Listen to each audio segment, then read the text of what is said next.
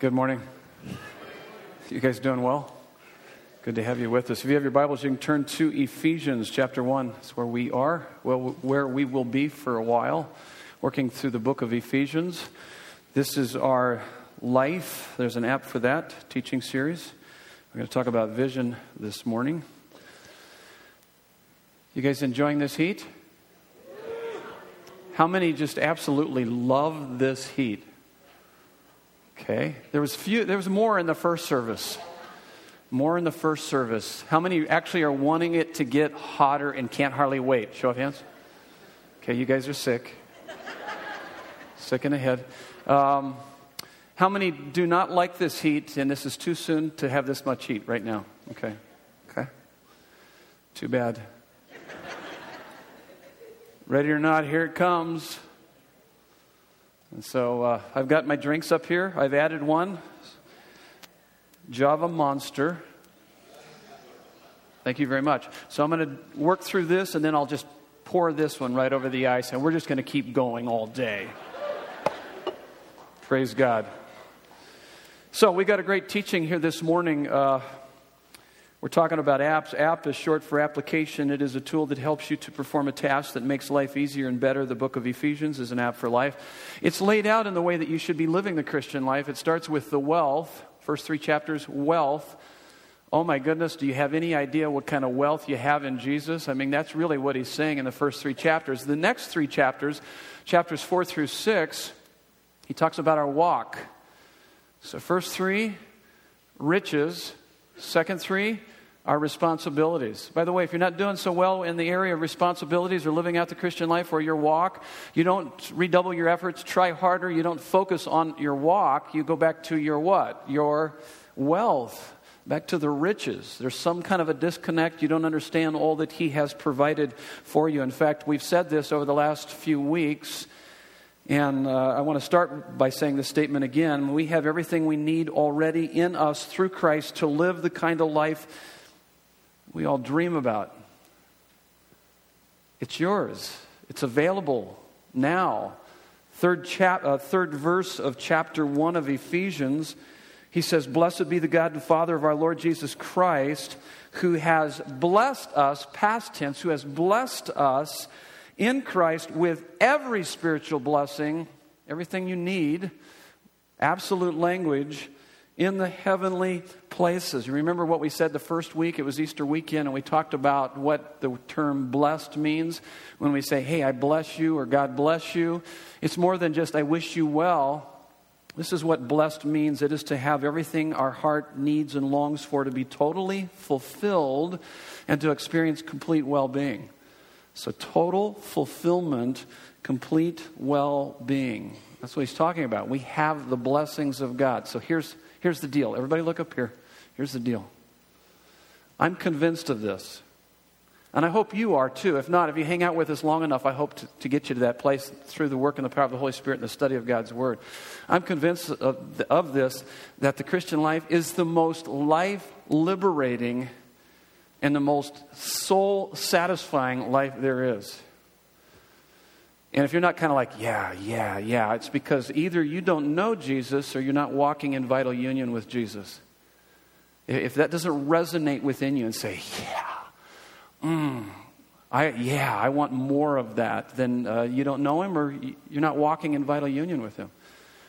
Because I'm convinced of that. So let me ask you this, and in fact, this sense of understanding who Christ is and what he's done for us should create within us a sense of wow and wow, his greatness, his goodness, wow, life liberating, soul satisfying. So does that characterize you? Would people watch your life from the outside looking in, watch you how you conduct your life? Would they say, I want what they've got in their relationship with God? It can be, should be. That's the Christian life. I mean, that's why he spends the first three chapters. And Paul typically does this. He lays out, this is who we are in Christ. This is what we have. Do you have any idea? Are you living in the reality of that? And so Let me ask you that question once again as it relates to you, but also then why do you think, if you're not living in the reality of that, why do you, and also as you look around on the Christian landscape here in America today, why are so many Christians not living up to their privilege and potential? Why are you not living up to your potential and your privilege? I think it's a lack of vision. And that's what we're going to talk about today. There's an interesting story. The late newspaper publisher William Randolph Hearst, who invested a fortune collecting art treasures from around the world, one day Mr. Hearst found a description of some valuable items that he felt he must own.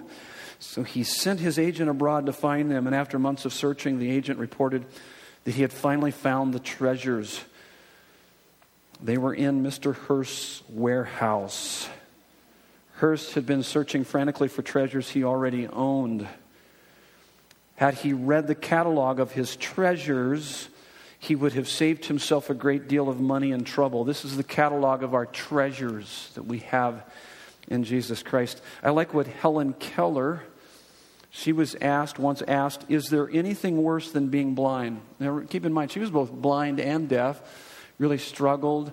Pretty amazing story, but so she was asked, is there anything worse than being blind? She said, yes, it's having eyesight with no vision. I believe our problem is vision. It's a lack of vision, and that's our study here today. And in fact, maybe you're familiar with a very popular verse, often hijacked by motivational gurus and oftentimes even by Christians who misapply it and misappropriate it. It's a verse, it's Proverbs 29:18. In fact, see if you can complete the verse, at least the part that I leave out. Where there is no vision, the people perish. You know that? Are you familiar with that? Do you know the rest of the verse, though? I think oftentimes we miss the rest of the verse. The rest of the verse is the answer to where there is no vision, the people perish. Where there is no vision, the people perish. The rest of the verse goes like this. But blessed is he, remember the word blessed? Total fulfillment, complete well-being. Blessed is he who keeps the law. So he's answering the question about vision. In fact, I studied this and I found this really quite interesting. When you do a kind of a word search and you kind of look through the words in Hebrew, the Old Testament was written in Hebrew, where there is no vision. The word vision means ecstatic state. It has the idea of being overjoyed, delighted, and thrilled. So it gives you the idea of passion. So where there's no passion, vision, passion, overjoyed, delighted, thrilled, ecstatic state, the people perish. Literally, some translations even say unrestrained or no direction, no purpose. You have no sense of purpose or direction with your life. And then he answers it for us, but blessed, total fulfillment, complete well-being, is he who keeps the law. What is he saying? What does that mean, keeps the law? Well, he's saying this, the law represents God's word, and it means that God's word, that it rules our life, and it's more than ruling our life, it's our interaction with God on a regular, consistent basis becomes the rule of our life. In other words, God's word, our primary way of interacting with God, knowing God, hearing from God, when we learn it, love it, and live it, it will cultivate passion within our life. It will give us direction in our life. Therefore, we're no longer unrestrained, but we have an appetite for God and an experience with God that exceeds all other appetites and experiences in this life. That's really what he's saying. Because if you're not excited about Jesus, it's because you need vision. You need to begin to see him more clearly for who he is and what he has in store for you and what he wants to do in your life. Without vision, the people perish. Otherwise, you will perish. You will be unrestrained. You'll lack any kind of direction and purpose and passion for your life. And so what we're looking at this morning, this text, verses 15 through 23, is a model prayer for vision, enlightenment, insight, illumination. It is a prayer to see what eyes can't see. I'm going to pray part of this prayer. At the end of our time together, I'm going to ask you to pray that prayer for yourself and those that are sitting around you. And we'll eventually get there. But let me begin with a word of prayer. We'll pray this, we'll read the text, and then we'll unpack it with the notes there sitting in front of you. Would you bow your heads with me? Let's take a moment. Let's once again go before the throne of grace to receive mercy and find grace to help us in our study of God's Word. Glorious Father of our Lord and Savior Jesus Christ, you have blessed us in Christ with every spiritual blessing and have lavished us with the riches of your grace. Give us a spirit of wisdom and revelation to know you better, having the eyes of our hearts enlightened, that we may know the hope to which you have called us and to know the riches of your glorious inheritance in us, and the immeasurable greatness of your power toward us who believe. We pray this in Jesus' name. And everyone said, amen. So let's take a look at the text. Ephesians chapter 1, verses 15 through 23. If you're new with us, and you're kind of new to this whole Bible thing, the Bible's divided up into books, and then there's chapters, and then there's verses, and that's all we're looking at there. And if you don't have a Bible, you can pick one up in the information as you're leaving here today and bring it back with you next week, because that's typically what we study week in and week out here. And we typically kind of go through books of the Bible. From time to time, we'll do topical studies, but there'll always be a kind of a primary text that we're looking at. And our primary text this morning is Ephesians 1, verses 15 through 23. Let me read this. For this reason, because I have heard of your faith in the Lord Jesus and your love toward all the saints, I do not cease to give thanks for you, remembering you in my prayers, that the God of our Lord Jesus, the Father of glory, I love those words, and some translations actually say the glorious Father, great words, that the Father of glory may give you a spirit of wisdom in revelation in the knowledge of Him. What is he talking about there? Wisdom is knowledge rightly applied. It's seeing and responding to life from God's perspective. Revelation would be like if I had a statue up here and I had a sheet over the statue and then I pulled the sheet off of the statue so you could see the statue. That would be revelation. That would be unveiling, which is really what that word means. And so he's praying that you would have a spirit, an attitude of wisdom and revelation in the knowledge of God, that you just would know about God. You would have an experience with God. You would encounter Him. You would walk with Him and know Him. Having the eyes of your hearts enlightened, that you may know what is the hope to which He has called you, what are the riches of His glorious inheritance in the saint. The word hope in the Bible is not, I'm hoping this happens, but it's more of a, I know so. It's a confident, joyful expectation that you would know the hope, confident, joyful expectation in which He has called you. He has invited you into a completely, totally different kind of life. And then he says that the riches of His glorious inheritance. Whose? Who's the His? His, it's God, that we are His, the riches of His glorious inheritance in us, the saints, those who have put their faith in the Lord Jesus Christ. And what is the immeasurable greatness of His power toward us who believe? And then he kind of goes on and describes this power, almost kind of in a, as he's praying this prayer for them, he's kind of meditating on the implications of what that means, according to the working of His great might, that He worked in Christ when He raised Him from the dead and seated Him at His right hand in heavenly places, far above all rule and authority and power and dominion, above every name that is named, not only in this age, but also in the one to come. And He put all things under His feet and gave Him as head over all things to the church, which is His body, the fullness of Him who fills all in all. This is the word of the Lord to us this morning. So, three questions we're looking at. Why do we need vision? Kind of alluded to that, talked about that a little bit. Why do we need vision? What is vision, and how can I have greater vision for my life? So why do we need vision? Verse 29:18 says, because we will perish. You'll be unrestrained. Here's the deal.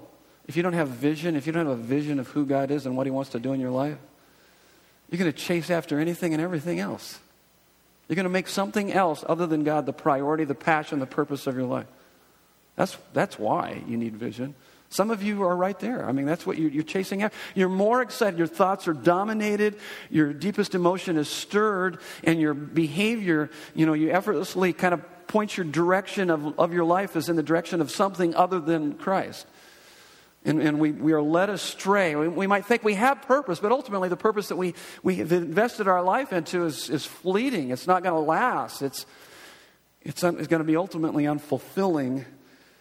And so why do we need vision? We will be unrestrained, lack purpose and direction. I like what C.S. Lewis says. We are half-hearted creatures fooling with drink, sex, and ambition. When infinite joy is offered us, we're too easily pleased. And in this is from his, I don't know if it was a sermon or his talk called The Weight of Glory. He actually says, we are too much like little kids playing in a mud puddle when there's a Caribbean cruise awaiting for us. I mean, we would rather play in the mud puddle. There are things that we pursue and we chase after that are, in many ways, there's nothing wrong with that, but we've turned something that is a good thing into an ultimate thing in our life, rather than to make him the ultimate. And so that's what C.S. Lewis says. Let me give you a couple, the first fill in the blank. In fact, here's what's interesting about this as we've been studying through this, and I've said this the last couple of weeks, that the verses 3 all the way to 14 is just one long run-on sentence. You guys remember that when I said that? Well, it doesn't stop there, because verses 15 to the end of the chapter is just one long run-on sentence. In other words, he is so elated, he is unrestrained, and can't hardly articulate it, so that therefore it causes the translators to have a real hard time to find out where they put the commas and the periods. And so it's just this, and that's what happens when you begin to see the beauty and the glory of who Jesus is. And so I'm going to give you my version of it right here in the fill in the blanks. And so let me go through my kind of run-on sentence with the 1, 2, 3 first 4 points. But you don't try to fill in all the blanks, okay? Just stay with me. I'm going to read through it, and then you can come back and we'll work through each one. So why do we need vision? It is the enlightenment of believers to see more clearly what we already have in Christ, so that we can face anything with humble confidence to the praise of his glory. That's the answer to that question. Now let's go back through each one of those. So why do we need vision? It is the enlightenment of believers. Did you notice that he's talking to believers? That shouldn't surprise you. But then he's praying this prayer for believers. Well, I thought believers already had their eyes open. Yeah, but not to the degree that they need to have their eyes open. You can be a believer and you can put your faith in Jesus and yet not see Christ for who he is to the degree that would totally ravish your heart. And that's what he's getting at here. Verses 15 through 16, he says, for this reason, because I have heard of your faith in the Lord Jesus and your love toward all the saints. Faith and love summarize and characterize the Christian life. Faith in the Lord Jesus will inevitably lead to love. Notice, for who? For all the saints. Saints meaning all the Christians, all those who call on the name of Christ, and meaning all the saints, which is really unique in this culture, because there was a pecking order. There was this different socioeconomic groups, and they tend to have a lot of prejudices and biases and all these other things, and I'm sure glad we don't have that in our culture today. But actually we do, don't we? But he was saying all the saints, meaning every ethnic group, every race, every culture, every person, that you will have love, and it's going to come out of what? That's going to come out of your faith. So if you have faith, it will naturally produce love. So let me ask you this. Are you characterized by faith and love? When people say, wow, they have faith. They have a relationship with God. And then out of that relationship with God, they love everybody. So look back over the beginning of the day. Now that it's gotten really, really hot, I notice that people's fuses are a little shorter. And so let me ask you, look over just this morning or the last 24, last 48, this last week. Were you impatient? Did you have some times when you were impatient? Unkind? Envy? Boasting? Proud? Easily angered? You keep records of wrongs? Which would be unforgiving, rude. That's just the list from 1 Corinthians chapter 13. That's just part of it. So if you are demonstrating any of those in your life, as I stated already, you don't redouble your efforts, try harder. I'm going to be a more loving person. If it kills me, well, it'll kill you, okay? It will. Because you've got to go back to your faith. Because inevitably, this is what you've got to keep in mind. What you believe ultimately determines how you behave. So if you're behaving badly, it's because of your belief. So don't try to pull yourself up by your bootstraps. It's not about behavioral modification. The gospel is not about behavioral modification. It's not about a moral restrained will. But it's about, listen to me, it's about a supernaturally transformed heart. It's about faith in Jesus. You have Jesus in your life. You want him more than anything. You want to live for his glory. Then your heart is going to be so filled up with the love of God then that it will be translated into how you respond to people, how you live out your life. And so that's important to understand. I remember I had graduated from high school, me and a bunch of my buddies. I had a Ranger XLT truck, brought it brand new from Don Sanderson Ford. Right after I graduated, that's what I wanted to do, and I had that slick-looking truck. It was fun, and I had some buddies that had trucks, and we went. Every year we'd go up to this big family camp up in Prescott, and one day out of the 2 weeks that everybody would gather, they have a big youth weekend, and on this youth weekend, they'd have about 500 or 600 kids, youth, family members, and then they would bring everybody together, about 500 or 600 of them, and then they would pray, and they would kind of set out the order of the day. So I told my buddies, this is what we're going to do. At the end of the prayer, first of all, we're going to fill up the back end of my truck and a couple other trucks with water balloons. And at the end of the prayer, when the guy says amen, because all their heads are going to be bowed down like that, we were set up in such a way that we took the water balloons and just pelted them, and they were running scared, and they were going all over, and it was so much fun. And it was very mean of us, but we did that. And as soon as the guy said, amen, we just unloaded on him. And we were kind of up high like I am with you. And so what I thought I would do here this morning, boy, that would be fun. I baptize you in the name of the Father, the Son, and the Holy Spirit. Water balloons. That's not how we're going to baptize you next week, okay? But this guy, the DCAP, was just really ticked off at us, and he chased me down and grabbed me by the shoulder like this and started jerking me around. Everybody's huddled around. They're thinking we're going to get into a fist fight. And the guy would have probably cleaned my clock, really. He was a big dude. But it was really kind of interesting, and I'll never forget what he said to me. He said, when you can start acting like a Christian, then you can hang out around us. Now get out of here. It's like, oh, okay. What does a Christian act like? I'm not really sure about what that even means. Because you told us that we could do that. And of course, you didn't tell us we could do it right at the end of the prayer, but you said we could throw water balloons and stuff like that. And I know that it was probably the wrong timing. And he was ticked off. He was ticked off. And so that kind of echoed around as a young man. I started thinking about that. And I really began to realize that that's the biggest problem with Christians is too many of us are acting like Christians.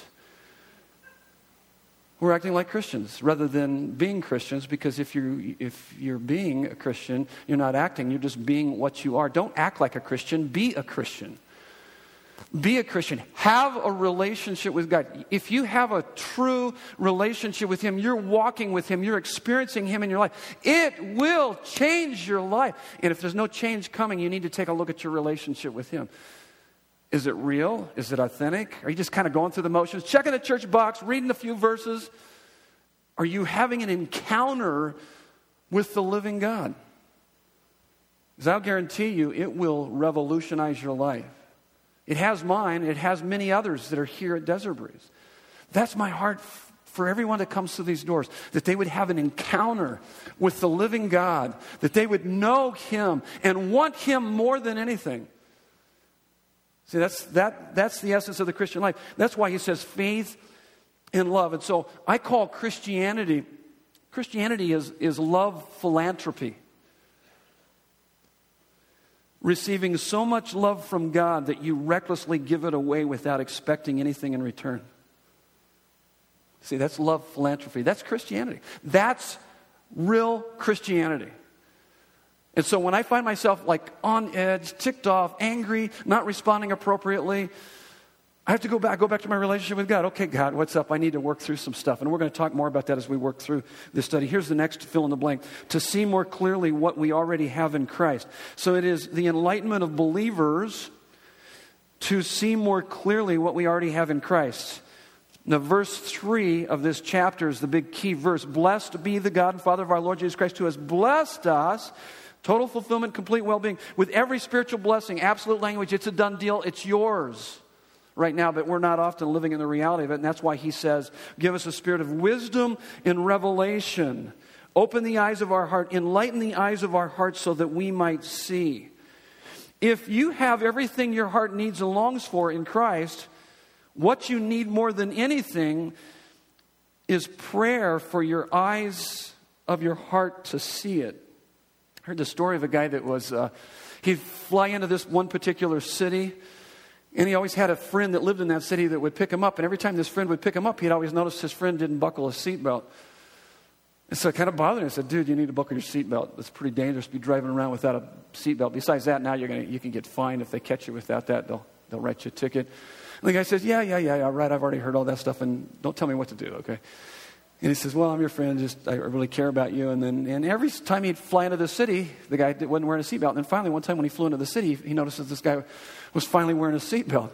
And he asked him, he says, hey, you don't mind if I ask you this, but why are you now wearing a seatbelt? Because always before, you kind of resisted me, and you fought me.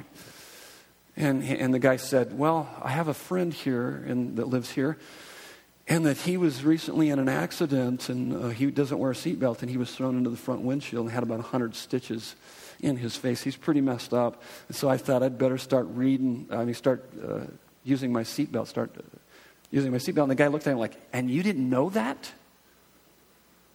Like, that's what I was trying to tell you. Yeah, I knew that, but I didn't know that. I didn't know that to the degree that, see, and that's what faith is. Faith is more than just an agreement with facts in the head.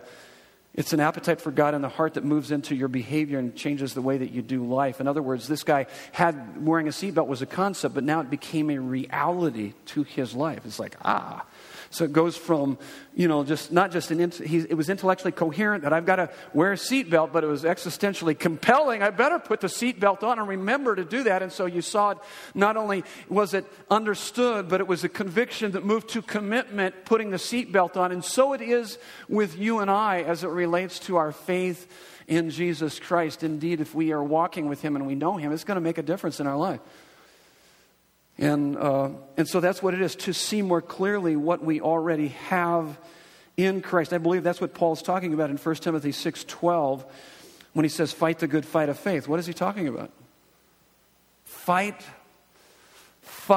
like crazy to see Christ more clearly and to savor him more deeply so that you can show him more contagiously. That's what he's saying. Fight like crazy. The good fight of faith is the daily fight to find infinite and eternal joy in Jesus Christ. I mean, it's a fight. There's so many things that try to get my attention and that distract me and move me. You guys know how distracted I am. I mean, I show a lot of that distraction right even here on Sunday morning. Somebody coughs too loud over here. I'm like, what? What was that? Baby cries back there. Hey, shut that kid up. What's wrong with you? That's kind of like, that's what's going through my mind. Fortunately, I don't say everything that goes through my mind. I would empty this place. You guys would be on your knees praying for Pastor Ray. Oh, save his heart. I'm saved. It's just that I have a disconnect sometimes. I get so distracted. You get distracted too. We get distracted by all kinds of things. And we even get deceived into thinking that if I pursue these things, if I pursue this career, this romance, all this money, somehow that will satisfy me. No, it won't. It's temporal. Only he can satisfy your deepest needs. That's what he's getting at. That's what he's saying here. May your eyes be open to the reality of who he is, the beauty and the glory of Jesus Christ. You'll never be the same. That's what he's praying. That's what we need. Oh my goodness, I pray this every day for myself, and I pray this for our church family. Oh, that we would see you, God, that we would see how glorious you are, that we wouldn't want to play in the mud puddle, but we would want the Caribbean cruise. We would want to know you and walk with you and experience you. And so here's the next one. So that we can face anything with humble confidence. Because if you've got him, you've got everything you need. You can face anything, no matter what you're up against. And I know that many of you are up against some pretty tough odds. And I'm telling you, if the eyes of your heart could be enlightened in order that you could see the hope that you have in him, the glorious hope and the beauty of that he gives to us, the blessings, total fulfillment, complete well-being. It doesn't matter. It doesn't matter what the circumstances are about. Paul isn't praying for better circumstances. This is what's really interesting. Study all of Paul's prayers. He prays for the people. He never prays for circumstance enhancement. You know? I mean, I look at my life sometimes, and there's nothing wrong with that. The Bible actually says that we can bring our prayer needs, cast our cares upon him. And the Lord's Prayer gives us a segment in there of petition and taking our needs and give us today our daily bread and those things. And there's nothing wrong with that. The Bible actually teaches that. But Paul never prays any of those. He never prays for circumstance enhancement. You know, for us, God, don't let it get above 100 degrees again. Let us have nice, cool weather. In fact, give it to us all summer long. Please, God, please. He would say, move. You need to move to another place. That's what you need more than anything. But he doesn't pray for circumstance enhancement. Why is that? Because if you have what he's praying for, you'll be able to handle any and all circumstances. And by the way, you notice that I put down humble confidence. It's a phrase that we use around here quite a bit. What's the opposite of humility? Yell it out to me. Pride. Yeah, so the opposite of that, of humility, is pride and confidence. What's the opposite of confidence? Fear. So let me just say that you can experience life change that's motivated out of pride and fear. But that's more of a moral restrained will and not a supernaturally transformed heart, because that's what you're looking for, because that it's kind of the gun to the head. It's more of that extrinsic motivation. Sure, you can, put on the show, the dog and pony show in front of people because they're watching, and hey, Christians act this certain way, and we need to act like that. Well, that's fear and pride motivation. As opposed to a heart that is smitten by the beauty and the glory of Christ, that's a supernaturally transformed heart. That it doesn't matter whether you're watching or not, this is the kind of person I'm going to be, because he's so gotten a hold of my heart that I have a relationship with God, and ultimately I live for an audience of one, and that matters to me more than anything. That's what I'm talking about here, so that we can face anything with humble confidence. Because a smitten heart by the beauty and the glory of Jesus Christ knocks out the pride, gives us humility, and it knocks out the fear. It knocks out the pride, and that I recognize I'm more sinful than I ever dared to think. And knocks out the fear, because it says, not only that, I'm more loved than I ever dared to dream. When I look at the cross, I begin to understand the implications of the cross. So, why do we need vision? It is the enlightenment of believers to see more clearly what we already have in Christ, so that we can face anything with humble confidence to the praise of his glory. 3 times in this chapter, verse 6, 12, and 14. To the praise of his glory, to the praise of his glory, to the praise of his glory. So let me ask you this. How do you know someone is enjoying something? You can kind of tell if somebody's really enjoying something or someone. To the praise of their glory. I want you to do this real quick. Turn to the people sitting around you. Since it's getting kind of hot out here, most of us are already starting to think about vacations. Where's your favorite vacation spot? Tell the people sitting around you where your favorite vacation spot is, and then tell them why it's your favorite vacation spot. Real quick, do that.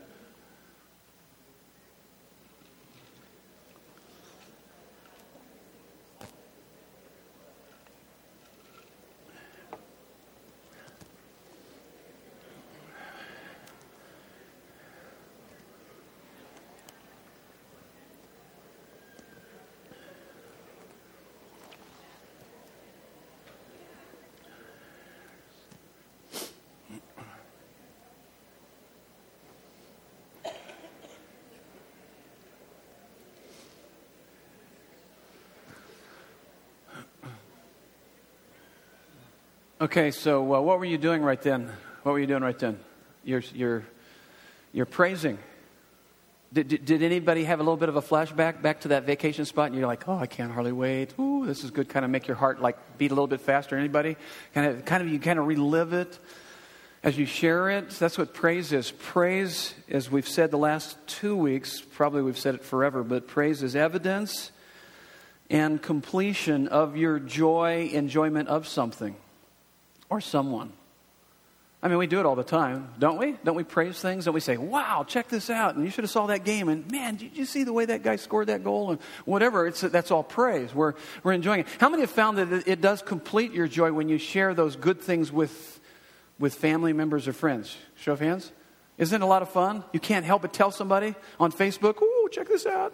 Look at this food. Take a picture of it, and everybody's like, what is that? Can't figure that out. They're all, ooh. They're all excited about that. That doesn't look very good on there. Ooh. But, I mean, we do that because we're trying to get people, we're trying to share our experience. Let me just say this, even more so with Christ. You walk in vital union with Him. You get to know Him, and you have Him at the center of your life. You're going to share that with others. They're going to see it. I mean, I had an experience yesterday. I was listening to a song I hadn't heard for a while. It sent me through the ceiling. I was over my computer. My wife's walking in. I'm over there going, you know, crying. Like, I was trying to fight back tears, but I don't want my wife to see me crying. My goodness. She sees me cry all the time, especially when she's yelling at me. But, okay, she doesn't yell. That was a bad joke. But don't yell at me, please. I'm sensitive. But no, I mean, I had one of those experiences just by listening to music. I just had a sense of the presence of God right there in my study. And it was overwhelming. So let me ask you this. When was the last time that you had that? I want that every day. So I'm doing whatever I can to have that kind of experience, whether it's through Bible study, prayer, listening to music, hanging out with people that stir that up within me. I'm like going for it. I want more of that. I want to see your glory and beauty because I know that when I do that, I can face anything. And I'm going to tell everybody about it. It's almost like that lip smacking, you know, when you're eating something. You know, I just thought of this. When growing up in our home, when we'd have dessert, my mom would say, you can only have this much. And so I had a couple sisters that would always kind of, especially the youngest one. She was a little, where's my sister? Is she here today? Okay, I'm going to tell you this story. She would kind of save hers back and pretend that she was eating so that my sister, older sister, and I, Vicky, my older sister, we'd eat all ours all gone, and we wanted more, and our little sister was still over there just, look at this. Look what I've got. I still got all of mine. So I'd say, Vicky, you take her, and I'll take the dessert she's got. You knock her out, and I'll take it, and then I'll split it with you later. No. And then we'd fight over it and stuff like that. But there was almost like this savoring. You're like, and everybody's like, I want some of that. How many have ever been at a restaurant before and everybody orders and you order something that's not so good, but everybody else is like, oh, this is the best stuff ever. And you're going, oh, I got ripped off. This is bad stuff. Can I have what you have? Well, that's kind of a little bit of this relationship with God to the praise of His glory. Man, you are just enjoying His presence. And everybody's going, whoa, what the heck? What are you doing? Are you on drugs? What are you experiencing? I'm experiencing the very presence of God. I'm experiencing His love for me. I'm living in the reality of His blessings. So let's talk about what is vision. That's a little bit of why we need it. Why do we need vision? But what is vision? Hebrews 11:1, and it kind of goes along with faith. You guys familiar with the faith chapter? If you want to know the definition of faith, you go to Hebrews 11:1. The whole chapter, actually, but 11:1 gives us the definition. Faith is being sure of what we hope for, and certain of what we do not see. Isn't that interesting? So you've got vision, and you can't see it in the physical, in the temporal. But there's something that you see it's gotten a hold of your heart. And so Hebrews 11:6, it says, and without faith it is impossible to please God, for whoever would draw near to God, so you want a relationship with God, must believe that He exists and that He rewards those who diligently seek Him or seek after Him. So faith is truth about the person and work of Jesus Christ, entering the head, igniting the heart, and outworking through the hands. Faith is more than agreement with facts in the head. I mean, you can know a lot about Jesus and not really know Him and not experience Him and not to where it stirs your heart. So it's more than agreement with facts in the head, but it's a ferocious appetite for God that captivates the heart, and it's translated into how you live out your life. Faith is seeing with the eyes of your heart what you can't see with the eyes of your head. So here's another. See if you can continue this verse. You guys are familiar with this. We live by faith and not by sight. So are you living by faith or are you living by sight? So living by faith would be living with a sense of vision. I went through the scriptures. This is just a short list, but sight Sight sees the storm, but faith sees the ark and the rainbow.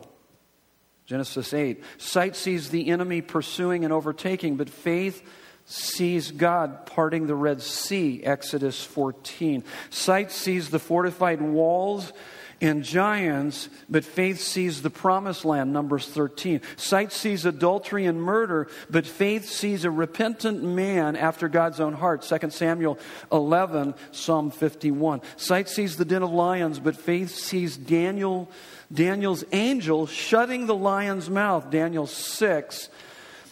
Sight sees an overwhelming thorn in the flesh, but faith sees God's grace is sufficient.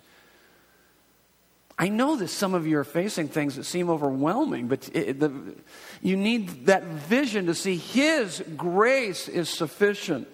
Sight sees weakness, but faith sees God's power made perfect in weakness.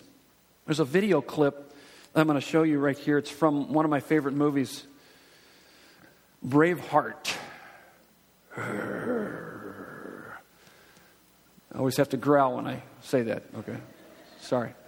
But it's a scene where William Wallace, and it's actually a great scene of vision, but he goes and to negotiate with the princess of England. You guys are familiar with the story, how the English are oppressing the Scottish. And so he goes to negotiate, and she's actually trying to bribe him. Hey, did we get that put on? Excellent. Okay, they got subtitles for us people that have a hard time following accents. And But there's a great scene and they're interacting. I want you to see the vision that he has. Now, he was pretty passive until they killed his bride. And then he had vision to push back the oppressors, the English oppressors. And it literally, actually, at the end of the movie, it took his life. And that taking of his life, it was in that pain and the loss of his life that stirred up vision for them to push back the oppressors. But this princess, he speaks vision into her heart. And I want you to kind of look at her eyes and see how she kind of responds. And it's the way that you are to speak vision into other people as it relates to God. It's a great clip. Watch it.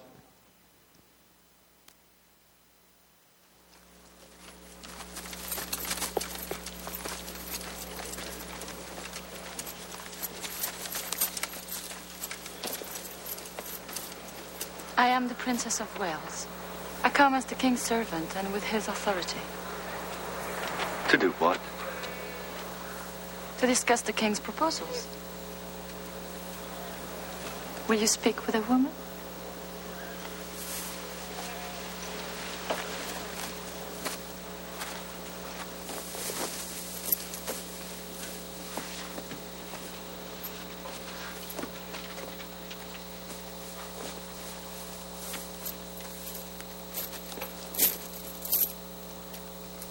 I understand you have recently been given the rank of knight. I've been given nothing.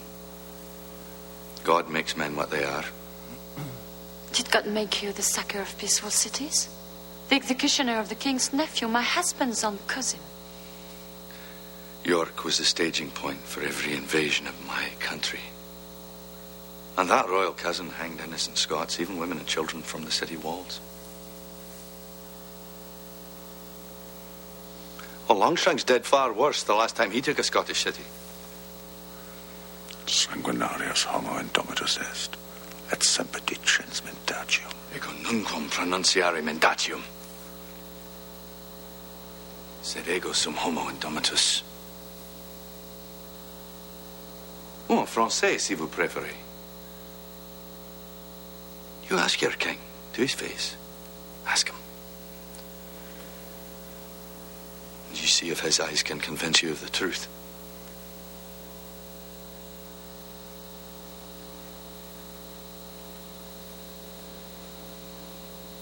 Hamilton, leave us. My lady? Leave us. Now.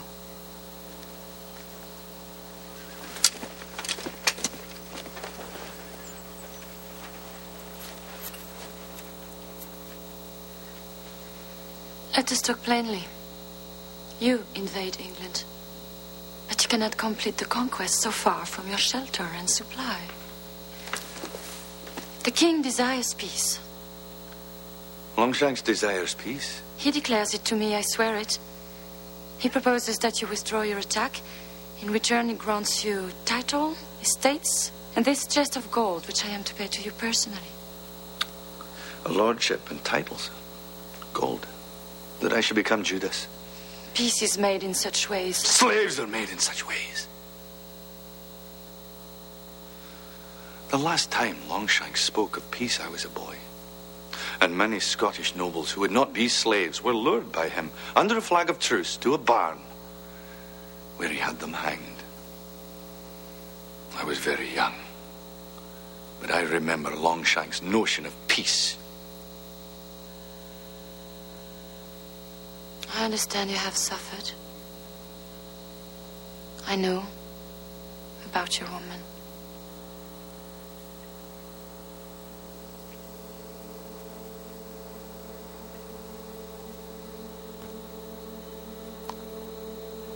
She was my wife. We married in secret because I would not share her with an English lord. They killed her to get to me.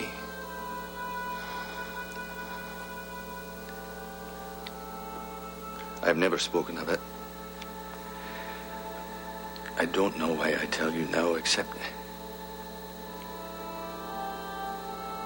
I see her strength in you.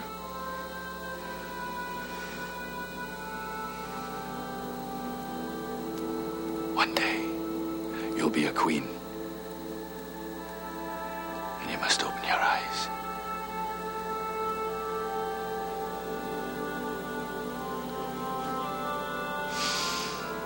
You tell your king that William Wallace will not be ruled, and nor will any Scot while I live.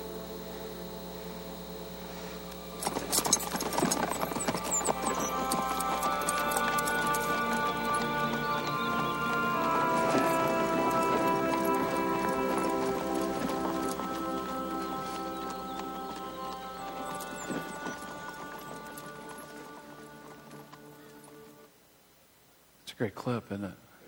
So you see the vision? How many want to watch the rest of the movie? Okay, let's go ahead and turn the lights down. We got some popcorn that will be coming in here and soda vendors. Now, did you see the vision? What's driving his life? Vision. Nobody's going to oppress us. I mean, that's almost kind of what you'd have to have rise up within you. I'm not going to let the enemy. I'm not going to let my sinful nature. I'm not going to let this world oppress me anymore. I'm going to go for God. He has given me everything that I need. There's that sense of vision. He has given me. That's what I'm going for. And then when we speak vision into people, you don't say, you're a terrible husband. That's not speaking vision into them. Say, you have the potential within you. That's what he was saying to her. Do you understand what you have in you through Jesus Christ? You can be a wonderful husband, a great father. You can have an impact on those kids that will go on from generation to generation because Christ lives within you. Do you see the difference in how that can inspire within us when we begin to understand what we have in Jesus Christ? That's what vision is. So let me give you the next run-on sentence, okay? Here we go. What is vision? It is heart experience based on objective truth, generally and specifically to where my heart is most restless, knowing that I am God's most treasured possession and that his power toward me is greater than any trauma, trial, or temptation in life. Okay, let's go to the first one here. It is heart experience based on objective truth.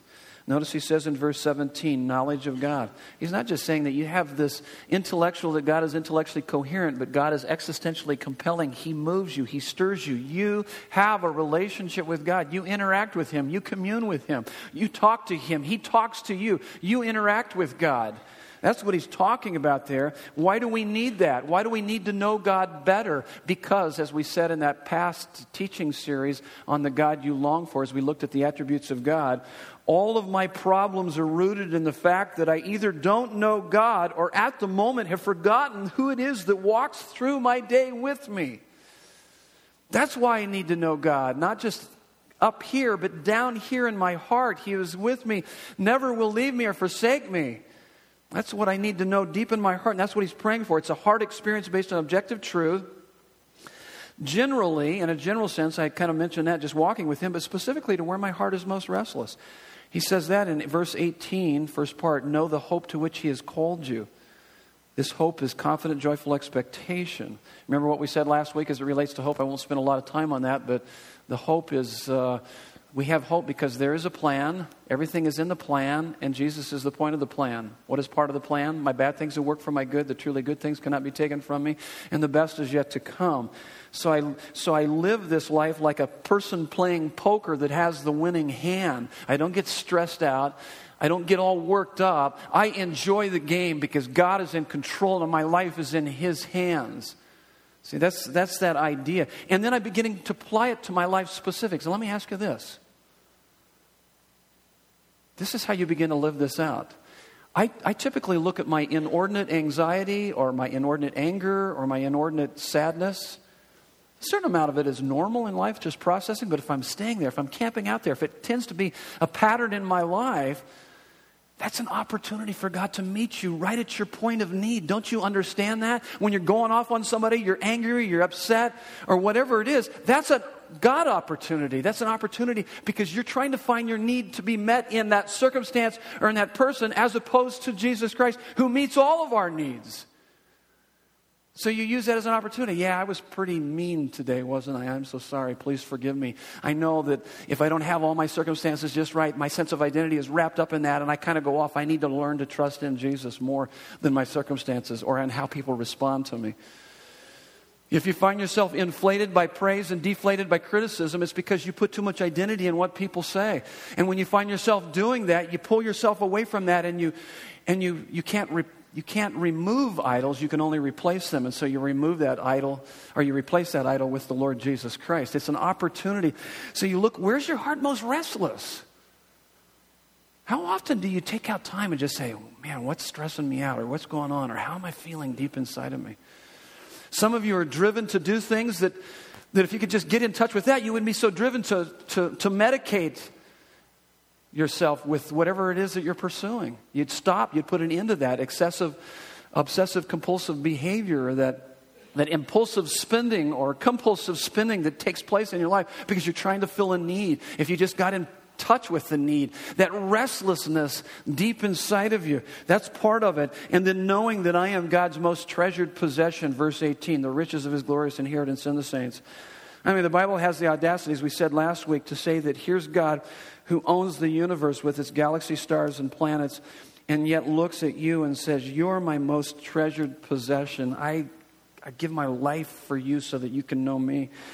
And then the last one is, and His power toward me, that I would know this power toward me is greater than any trauma, trial, or temptation in life. And he kind of walks through, as I said, kind of in a meditative format, as he's praying this, thinking about the implications of God's power, the immeasurable greatness of His power toward us who believe. If you want to study more on that particular text, you go back to the end of our teaching series, The God You Long For, and you can learn a little bit more. So that's what vision is. So how can I have greater vision? Pray this prayer every day for yourself. C.S. Lewis put it this way: it is in the process of being worshiped that God communicates His presence to men. So as we worship Him, as we engage Him, as we talk to Him, and I begin to pray this specific prayer. Meditate on these truths until they ignite your heart. Meditation is a great, and this is kind of the questions that I will ask myself as I'm working through a text. How would my life be different if I knew this truth to the bottom of my heart? How would I be different if I really knew this truth? How would I be different as a spouse, as a parent, at work, in my everyday life? That's what meditation is. If God has blessed me, am I a person that's kind of characterizing those blessings in my life and how I'm living out and how I'm responding to the circumstances of my life? And then the next one is fellowship with people who help you to see what eyes can't see. So, okay, this isn't finished, but let me give you one more. I prayed about it and I thought about this, but there's actually one more to the list. You can put this on the bottom somewhere, find a place for it. So we've got, how can I have greater vision? It's the first one would be, I would call it adoration, prayer. The next one is meditation. Meditate, reflect on particular verses. I go to bed at night reflecting on particular verses, just going to sleep at night, and the Lord will just, sometimes I'll wake up in the morning with just a whole new understanding of that verse. Sometimes I'll wake up in the middle of the night tossing and turning, and I'll go back to that verse, and God will speak to me at those times. And then so you got adoration, meditation, fellowship is exhortation. You got people exhorting you and speaking vision into your life. But here's the last one, mortification. What? Yeah, mortification. You be killing sin or sin will be killing you. That's what mortification is. And so Hebrews 12:1, write that down next to that mortification. Let us lay aside every weight and sin that clings so tightly to us. So there are things that are keeping you from seeing Jesus more clearly. Okay, I feel like I need to say this. It might be too much Pinterest. Oh, I shouldn't have gone there. It might be too much Facebook. It might be too much, whatever. It could be too much TV time. I mean, that's the latest craze with the women. I'm not going to say anything with us guys because we don't have any problems. There's nothing that distracts us from Jesus. Everything distracts us from Jesus, okay? So what are the things specific to your life that are distracting you? And then Matthew 5:29 and 30, what does it say? If your eye causes you to sin, do what? Oh, gouge it out. If your hand causes you to sin, cut it off. What is he saying? He's saying go to drastic measures. Here's how I'd wrap it up. Once you've encountered the life-liberating, soul-satisfying presence of God through the Lord Jesus Christ, you will do whatever it takes to see him more clearly, savor him more completely, and show him more contagiously. I mean, it's just going to be a part of your life. Here's the last point. It's on your notes. It's a quote. Faith is to believe what we do not see, and the reward of this faith is to see what we believe. Now, here's what we're going to do. There's going to be 3 prayer stations available that we can anoint you with oil and pray with you. If you've got some issues, problems, anything. We all have issues. We all have problems. So we would love to pray with you. But you don't need to go that route. Here's another route. Here's the second route. Is that you can just hang right there in your seat and pray that prayer. I'm going to ask you to pray through that prayer. Just similar to what as I started the message with. I just kind of prayed the prayer. God, open the eyes of my heart. Enlighten the eyes of my heart. Give me a spirit of wisdom and revelation. But don't just pray for you, but pray for the people sitting around you and also for this church. You can also do this. If you don't want to sit there by yourself, if you're with your small group, hang out with your small group. If you're with a family, huddle up right where you're at. One of you open up the text and just pray through it. That's all you need to do. And then pray for it as it relates to this church. And then say amen, and then you can exit. But do that quietly if you would, please. But if you want to go beyond that, you can come to one of these 3 stations. There'll be one here, 2 here. There'll be couples that will pray with you. We will anoint you with oil. We'll pray with you. And we'll be basically praying a lot of the same prayer, but we'll pray specific to where your need might be. Sound good? And then next week, we're going to party like crazy because we're going to baptize a bunch of people and just celebrate all that God's been doing here at Desert Breeze. If you want to get baptized, don't forget there will be a class right here. You can come up right now, and Darren will come up here and kind of walk you through the specifics that you need to know. But would you bow your heads with me? Let's just take a moment. We're going to turn the lights down and just take a few moments and just think about what we talked about and pray this prayer. Make this prayer your prayer. God, we come to you once again, and we pray this prayer that Paul has given to us. It's amazing that he would end this chapter by praying because as believers, we don't see all that we have in you. Help us to see what we have in you. I pray that as people pray, as people come forward and are prayed for, Lord, may we encounter you today, this morning. May we know and see you more clearly and experience you more deeply in our hearts. God, we love you. We worship you. We thank you for all that you've done in our lives. We pray these things in Jesus' name. Amen.